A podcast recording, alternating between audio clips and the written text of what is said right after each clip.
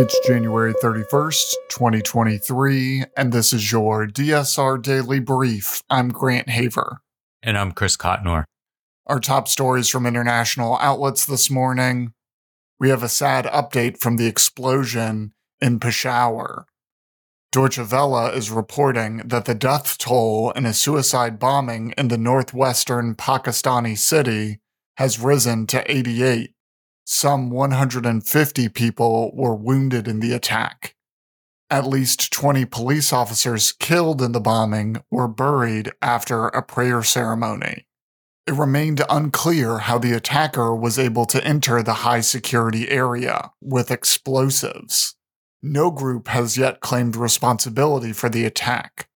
The Pakistani Taliban denied it had been involved after an initial assertion by one of its commanders.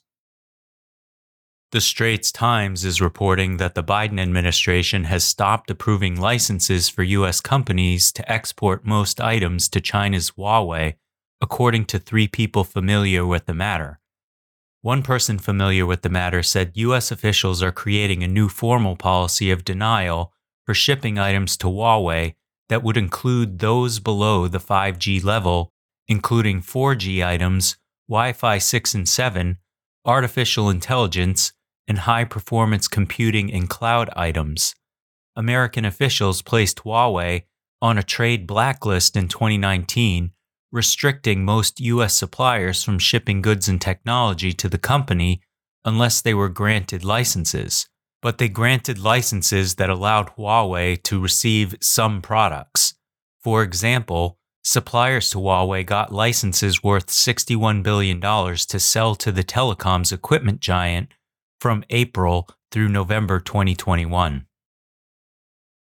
The possibility of providing Kiev with fighter jets to help beat back Russia's invasion risks the unity of Ukraine's Western allies amid fears of escalating the nearly year long conflict and being drawn deeper into the war, according to the AP.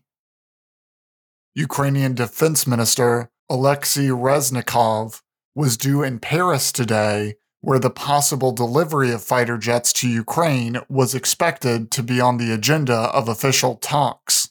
At the moment, Poland, Slovakia, and the Baltic states seem to be supportive of sending jets. France and the Netherlands haven't ruled them out, but the US and Germany have demurred. Elsewhere, Le Monde reports that France woke up to a day of paralysis with transport blockages, mass strikes, and demonstrations hitting the country for the second time in a month to protest a planned reform to raise the retirement age.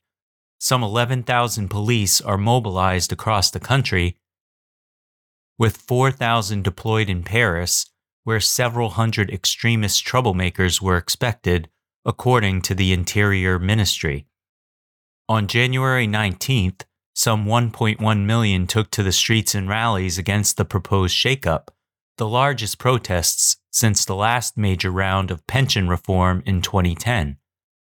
The most controversial part of the overhaul is hiking the minimum retirement age, but the changes are also to increase the number of years people have to make contributions before they can receive a full pension.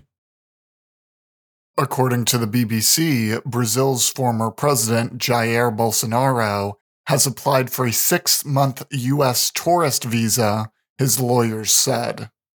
Mr. Bolsonaro has been staying in Florida since the 30th of December.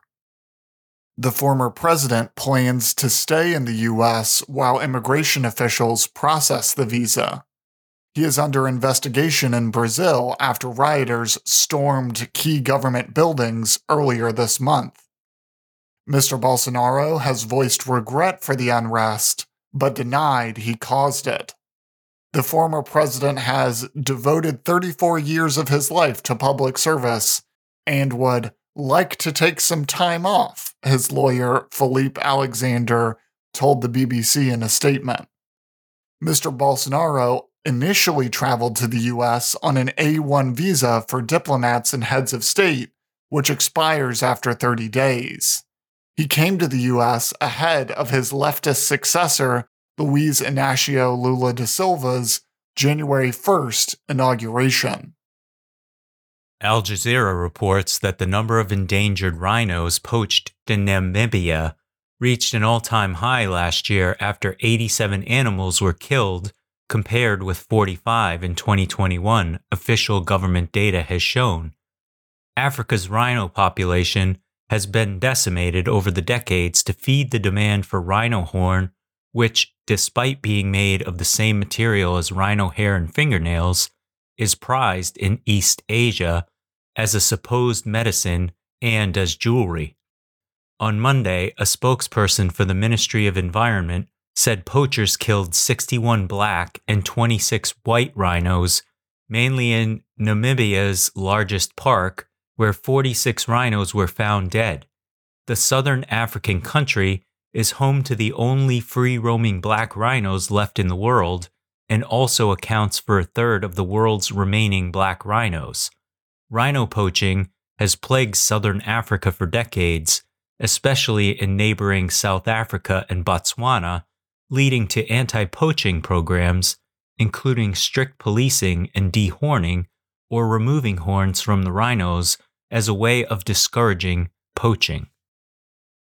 According to Reuters, Taiwanese President Tsai Ing wen held a phone call with Czech President Petr Pavel on Monday, a highly unusual move given the lack of formal ties between their countries and a diplomatic coup for Taipei that is sure to infuriate China. The two leaders stressed their countries' shared values of freedom, democracy, and human rights during their 15 minute phone call, their offices said, and Pavel said he hoped to meet Tsai in the future. Tsai said she hoped that under Pavel's leadership, the Czech Republic would continue to cooperate with Taiwan to promote a close partnership and that she hoped to stay in touch with him. In lighter news from the Washington Post, Schoolhouse Rock helped teach an entire generation of kids about civics with I'm Just a Bill and grammar with Conjunction Junction, among many other classics. But the series of Saturday morning cartoon shorts, which debuted 50 years ago this month, started with more modest aims. A parent frustrated that his boys knew the lines to rock songs but couldn't multiply asked a coworker at his advertising agency if he could help by setting multiplication tables to music. The agency happened to be a client of ABC, and when it came up with three is a magic number, the timing couldn't have been better to pitch the idea for TV. The network, under pressure from the FCC and parents upset about violent cartoons and incessant ads for sugary cereals, had recently started leaning into more educational programming. The head of children's programming at ABC was a young executive named Michael Eisner. He greenlit Schoolhouse Rock after hearing Three is a Magic Number by jazz musician Bob Dorough and seeing the storyboards for the educational cartoon that accompanied it. That episode would debut in January 1973. That's all the news we have for you today. Be sure to rate, review, and subscribe so that more people can find the show. If you have a tip, topic, or correction you'd like to flag for us, please email us at podcasts at thedsrnetwork.com. Members of the DSR Network will receive an evening newsletter version of the DSR Daily Brief and bonus weekend briefs. Last weekend, we spoke with Jon Temin of the Truman National Security Project about the latest news coming from Africa. If you aren't a member, go to thedsrnetwork.com and become a member to make sure you never miss any of our analysis. If you want more in depth discussion of these issues, be sure to follow the links in the show notes to read our sources and tune into our sister podcasts on the DSR network. Stay safe and stay tuned to the DSR Daily Brief.